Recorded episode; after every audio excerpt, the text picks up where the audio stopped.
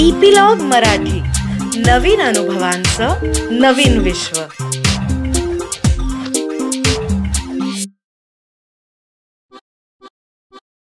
नमस्कार मंडळी मी रीमा अमरापूरकर. आजच्या बायोस्कोपच्या ह्या भागात तुमचं खूप खूप स्वागत आहे. आजच्या आपल्या गोष्टीचं नाव आहे दप्तर आणि ती लिहिली आहे रायभान दवंगे यांनी.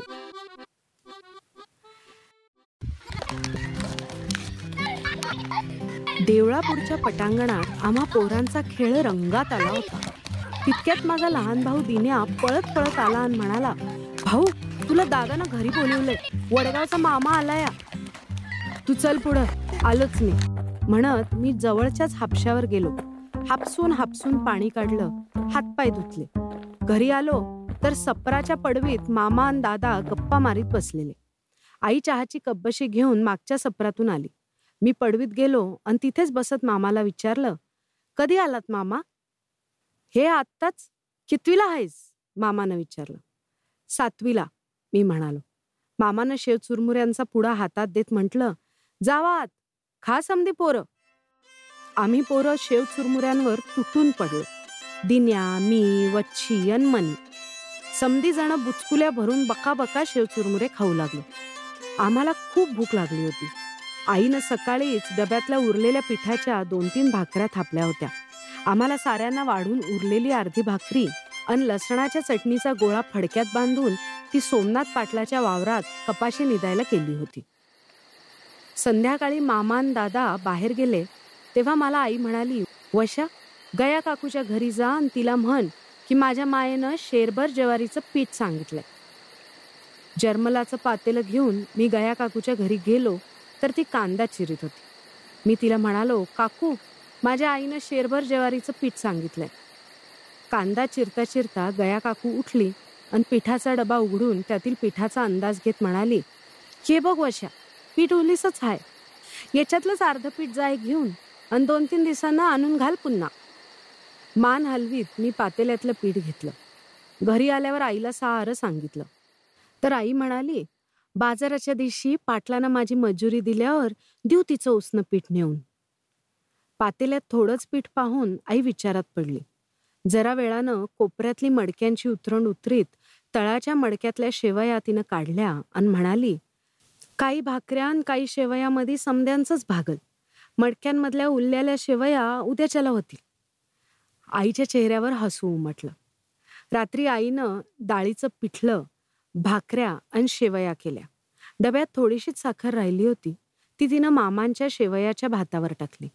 आम्ही समद्यांनी भात तसाच खाल्ला. रात्री जेवण झाल्यावर आईनं भांडी कुंडी धुतली. सप्रापूरच्या ओट्यावर मामान दादा बोलत बसले होते. दिन्या वच्छी आणि मनी ओट्यावरच कोपऱ्यात झोपले होते. मी जागाच होतो. तिथंच कुडाला टेकून बसलो होतो. आईचं काम आटोपलं आणि ती पण ओट्यावर येऊन बसली. कशी काय आहेत भाऊ पोरं सोरं? आईनं खाली बसत मामांना विचारलं. समधी खुशाल आहेत. म्या आणि तुझे आहे. आम्ही दोघं मिळून जातो कामाला सुखलाल शेटजीच्या मळ्यामध्ये. आठवड्याच्या मजुरीवर भागतं कसं तरी. तुमचं कसं चाललंय आ? आता बरंच म्हणावं लागन. पर दिस लई वंगाळ आल्यात बाबा. दुष्काळच पडल्यागत वाटतंय आई म्हणाली. तसा दादा बोलला तसा कमीच पडला होता औंदा पाऊस. म्हणून तर असे दिस आल्या ती मामा म्हणाला. पर आज काय येणं केलं भाऊ? आईनं मामाला विचारलं.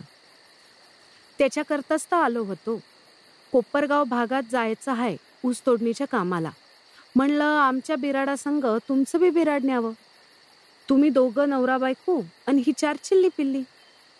मामाचं ते बोलणं ऐकून माझ्या पोटात धस्सच झालं. माझ्या मनात शाळेचा विचार येऊ लागला. हे सातवीचं वर्ष महत्वाचं वर्ष असल्यानं असं बाहेरगावी शाळा बुडवून राहायचं म्हणजे शिक्षणाचं वाटोळं होईल आपल्या. मास्तर काय म्हणतील? सातवीला आपण पास होऊ का?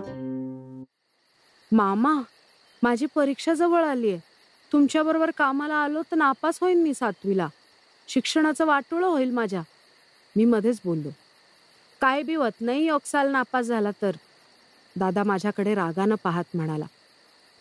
पण एक वर्ष वाया गेल्यावर पुढं अवघड होईल मी दादाला म्हणालो. काय बी अवघड होत नाही. मोरल्या साली देता येईन परीक्षा दादा म्हणाला. मला काहीच सुचेना. मी आईकडे वळून म्हणालो आई तू तरी समजावून सांग दादाला.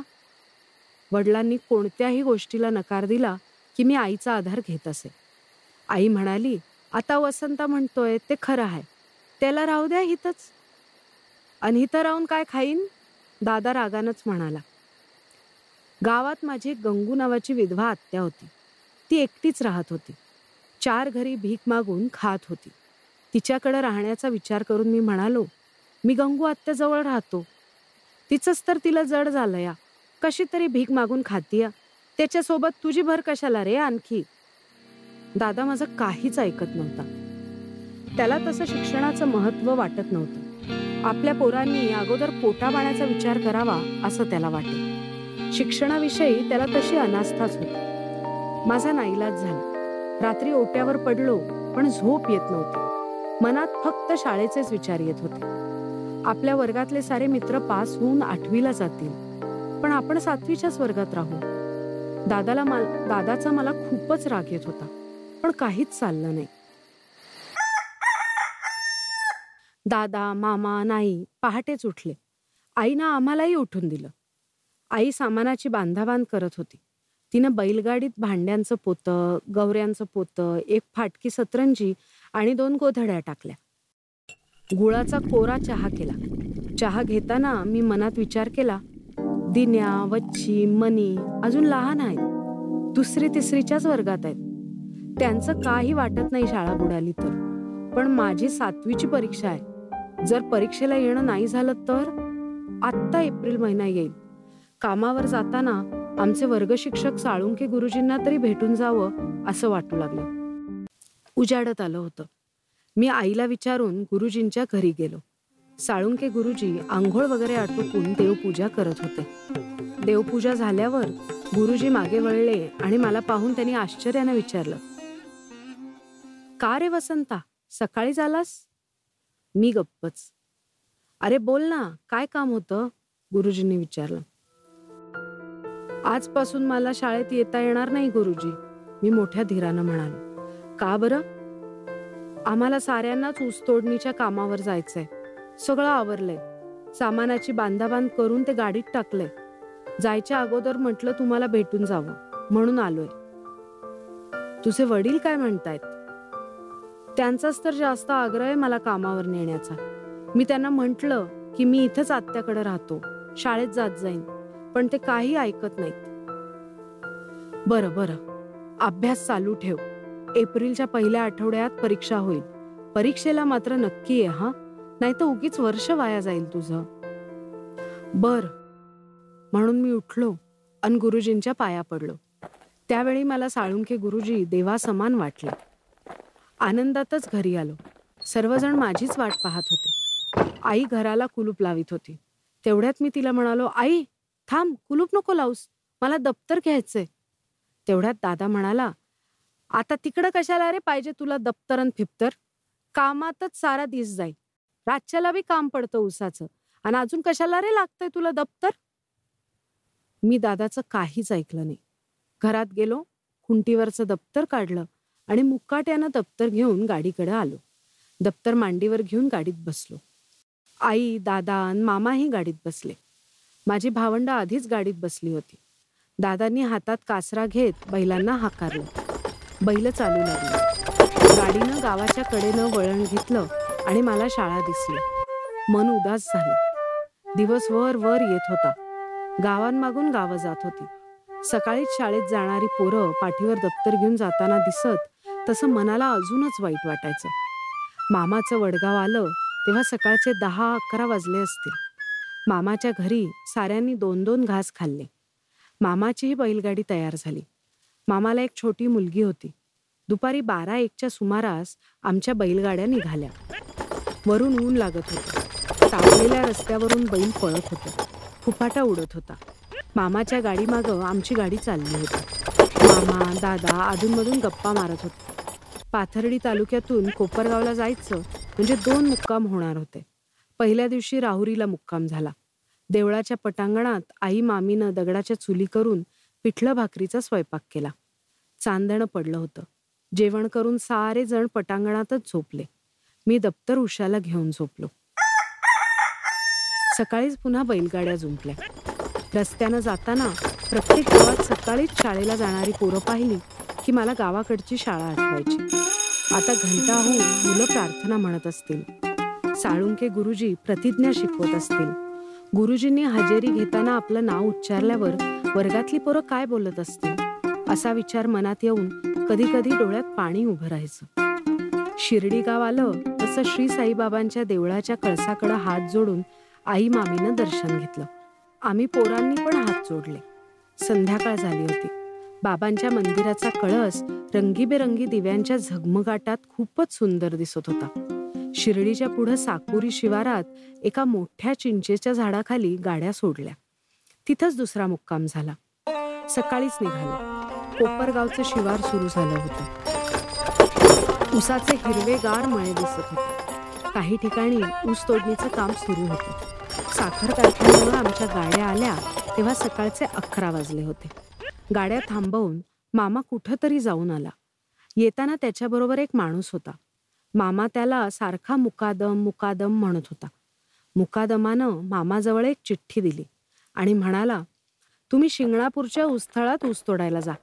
तिथं तुम्हाला कोपीसाठी बांबू चटया मिळतील. ही चिठ्ठी दाखवा. शिंगणापूर कारखान्यापासून मैलभर होतं. तिथं आलो. गावाच्या कडेला मोकळ्या जागेत बऱ्याच कोप्या उभ्या होत्या. मामानं तिथल्या मोरक्याला मुकादमाची चिठ्ठी दिली. त्यानं ती वाचून आम्हाला बांबू चटया दिल्या. तासाभरातच आमच्या कोप्या उभ्या राहिल्या. दुसऱ्या दिवसापासून आम्ही सारे थळात कामाला जाऊ लागलो. ऊसाचा थळ गावाजवळच होता. दादा मामा ऊस तोडायचे. आई मामी ऊस साळायच्या. मोळ्या बांधायच्या. आम्ही पोरं टिपरं गोळा करायचो. बैलांना उसाचे हिरवेगार शेंडे टाकायचे. कामाच्या नादात अभ्यासाचा विसर पडे मध्येच शाळेची आठवण येईल. समोर परीक्षा दिसे रात्री झोपताना कधी कधी तर नापास झाल्याचंही स्वप्न पडे दप्तर कोपीतच ठेवीत असे संध्याकाळी कामावरून कोपीवर गेलो की चिमणीच्या उजेडात मी वाचत बसायचो. त्यावेळी दादा कारखान्यावर उसाची गाडी घेऊन गेलेला असायचा. एक दिवस भलतच आकरीत घडलं. शिंगणापूरच्या आमच्या कोप्यांजवळच्या काही कोप्या पेटल्या. सारे गडी तिकडे पळाले. बाया पोरं रडत ओरडतच तिकडे पळत होते. आभाळात धुराचा लोट दिसत होता. दप्तराची आठवण येऊन मला खूपच रडू आलं. वाटलं आपलं दप्तर जळून गेलं तर? साऱ्या विषयाच्या वया जळून जातील पुस्तकं जळून जातील. मग काय करायचं? परीक्षा कशी द्यायची?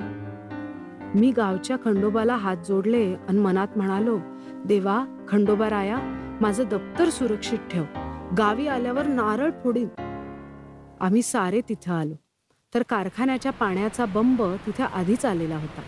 आमच्या कोप्यांपलीकडच्या चार पाच कोप्या जळून गेल्या होत्या. त्यांचा सारा संसार जळाला होता. सारे जण रानात होते म्हणून बरं. नाही तर भलताच अनर्थ ओढवला असता. मी आमच्या कोपीत गेलो. सारं काही सुरक्षित होतं. माझं दप्तराकडे लक्ष गेलं. बांबूच्या मध्यभागी बांधलेलं दप्तर तसंच होतं. मी मनोमन खंडोबारायाचे आभार मानले. दिवसांमागून दिवस जात होते. ऊस तोडणीचं काम जोरात सुरू होतं. मी दप्तर आता गुपचूप रानात नेत असे. टिप्र गोळा करता करता थकलो की बांधावरच्या आंब्याच्या सावलीत बसून अभ्यास करायचो. पाटीवर गणित सोडवायचो. एक दिवस गाडी भरायला उशीर झाला. दादा खूपच रागावला होता. दिसेल त्याच्यावर तोंडसूक घेत होता. मी सावलीत वाचत बसलो होतो. तोच दादा ओरडला. वश्या काय करतोस? अभ्यास. आणि टिप्र कोण गोळा करीन? तुला कितींदा सांगितलंय की तुझं ते दप्तर जाळून टाक म्हणून. आता मला जर ते दप्तर दिसलं तर मॅच जाळून टाकतो. दादा खूपच रागावला की काय करील याचा नेम नव्हता. एकदा तर त्यानं माझं दप्तर पाण्यानं भरलेल्या चारीत फेकून दिलं होतं. पण धुणं धुत असलेल्या मामीनं ते पटकन धरलं. म्हणून वह्या पुस्तकं कोरडीच होती. दादा अडाणी होता. त्यामुळे त्याला शिक्षणाचं अजिबात महत्त्व वाटत नव्हतं. एकदा साळुंके गुरुजींनी घरी येऊन दादांना माझ्या अभ्यासाविषयी कल्पनाही दिली होती. पण दादा मनावर घेत नव्हता. मला सतत वाटे की शिकून आपण मोठं व्हावं मास्तर व्हावं. दादाच्या दारिद्र्याच्या संसाराला हातभार लावावा. पण दादा माझ्या स्वप्नांचा चक्काचूर करू पाहत होता. संध्याकाळी उसाची गाडी रिकामी करून दादा कारखान्यावरून घरी आला. कोपीच्या एका कोपऱ्यात मी चिमणीच्या उजेडात अभ्यास करीत होतो. आई दगडांच्या चुलीवर भाकऱ्या भाजत होती. दादानं बैल सोडले अन कोपीकडे येत म्हणाला वश्या बैलांना पाणी पाज. मला एक गणित सुटत नव्हतं. मी फार प्रयत्न करत होतो. माझं सारं लक्ष गणितातच होतं. मला दादाचं बोलणं नीटसं ऐकू आलं नाही. दादा पुन्हा रागानं जोरात ओरडला वश्या ऐकू आलं का? तुझं ते दप्तर फप्तर रातच्याला कुठेतरी टाकून देतो. मग कळल. असं म्हणून दादा स्वतः बैलांना हाकारीत नदीवर गेला. रात्री जेवताना दादा माझ्याशी बोलला नाही. माझं जेवणात लक्षच नव्हतं. रात्री झोपताना दप्तर उश्याला घेतलं नाही मी तर दप्तर जवळ घेऊन अंगावर गोधडी ओढून गुपचूप पडलो. बाळाला त्याची आई पोटाशी घेऊन झोपते तसं. मनात सारखे विचार येत होते. आता दप्तर कसं सांभाळायचं? दादानं खरंच दप्तर फेकून दिलं तर? त्या दिवशी पहाटेच उठलो. आईचा डोळा चुकवून दप्तर घेऊन निघालो. शिंगणापूर जवळच एक छोटी नदी होती. पात्र कोरडच होतं. पात्राच्या मध्यभागी गेलो. भरपूर वाळू उकरली. गुडघ्या इतका खोल खड्डा तयार झाला. दप्तराच्या पिशवीच्या बाहेरून प्लास्टिकचा कागद गुंडाळला. दप्तर खड्ड्यात ठेवलं. त्याच्यावर वाळू टाकली. खूण म्हणून त्यावर एक मोठा पांढरा दगड घट्ट रोवून ठेवला. दप्तर माझा प्राण होता. माझा प्राणच पुरून ठेवल्यासारखं मला तेव्हा वाटलं. गावी जायच्या दिवशी पुन्हा दप्तर उकरून घेऊन जाऊ या हेतूनं मी पुन्हा कोपीकडे आलो. मार्च महिना संपत आला होता. एप्रिलमध्ये परीक्षा होती. आता तसा बराचसा अभ्यास झाला होता. थोडासा धीर आला होता. शिंगणापूरच्या उसाचा थळ एक दोन दिवसातच संपणार होता. दुष्काळामुळं कारखाना लवकरच बंद होणार असं लोक आपापसात बोलत होते. गावी परत जायला आता दोनच दिवस बाकी होते. त्यापूर्वी नदीतून आपलं दप्तर घेऊन येऊ असा विचार करून त्या दिवशी रात्री कोपीबाहेर पोत्यावर पडलो. सारी पोरं आई दादा झोपले होते पण मला झोप येत नव्हती. कधी पहाट होईल असं वाटत होतं. वर आभाळात पाहिलं दोन तीन ढग इकडून तिकडे फिरत होते. तशाच अवस्थेत माझा डोळा लागला आणि काही वेळानं कसल्या तरी आवाजानं मला जाग आली. उठून पाहिलं तर काळ्या कुट्ट आभाळात विजा चमकत होते.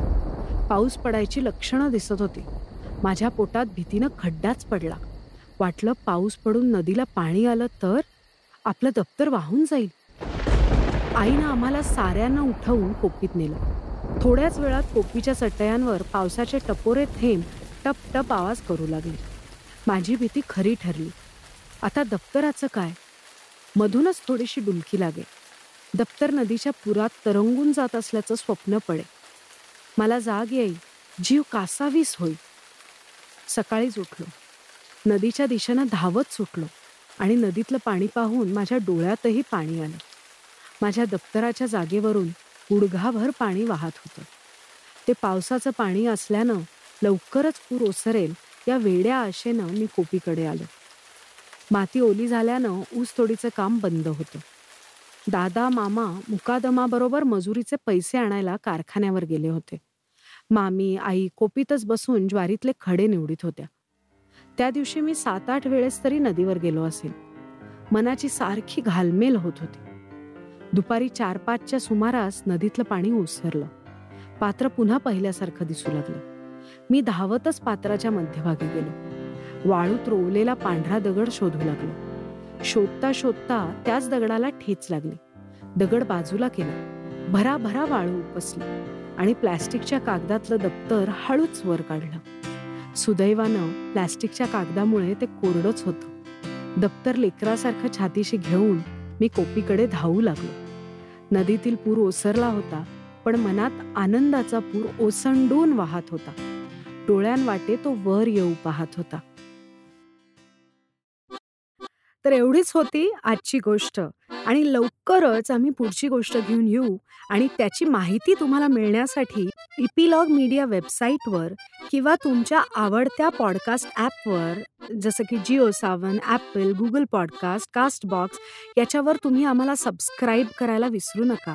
आणि तुमच्या मित्रमंडळींबरोबरही हा अनुभव नक्की शेअर करा आणि त्यांनाही सबस्क्राईब करायला लावा. म्हणजे तुम्हाला एकत्र ह्या अनुभवांची मजा लुटता येईल. तसंच सोशल मीडियावर ॲट इपिलॉग मीडिया मध्ये कमेंट्स किंवा डी एम नक्की करा. आणि जर तुम्ही ॲपल डिव्हायसेस वापरत असाल तर ॲपल पॉडकास्टवर आम्हाला रेट करायला विसरू नका. म्हणजे इतरांनाही कळेल की कशी मजा येते या गोष्टी ऐकताना. धन्यवाद.